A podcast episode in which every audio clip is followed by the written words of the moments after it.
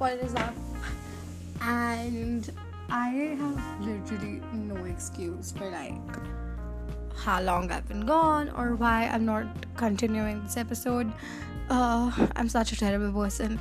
No, actually, I won't bring myself down this day. Uh, I have been giving a lot of thought into myself lately. Like, obviously, that is basically what I talk about all the time. But I feel like I have been self demeaning practically my entire life. And it has not only impacted my mental health, but also my physical health and a lot of things. Like, you know, I did not have like a good amount of self esteem that people generally have.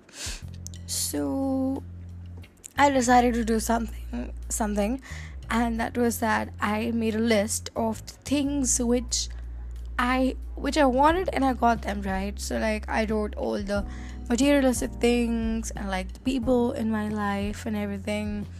I actually made a list of that and then I realized that actually yeah. If I am getting what I want some way or the other, then there is no way for me to like go, oh my gosh, I hate myself and all that stuff. So like for example, I have always been telling myself that, oh my gosh, I'm really fat, and oh, look at me, like I'm so ugly, and you know, like no one wants me and stuff. But then, um, practically, I have got every guy that I wanted, like I ever wanted. I know, like that sounds a little crazy, but yeah, in like some way or the other, I have. So there's just no point of me to like, you know, just self demean myself so much.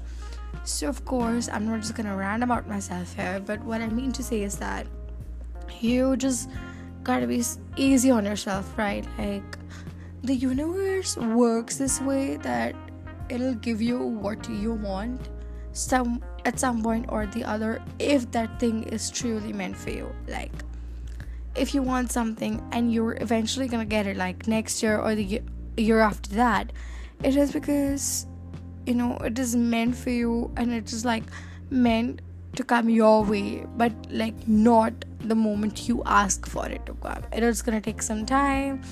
It's gonna take some process. So that's why this episode is super short and i like to be like that. And i'll see you guys next week. Bye bye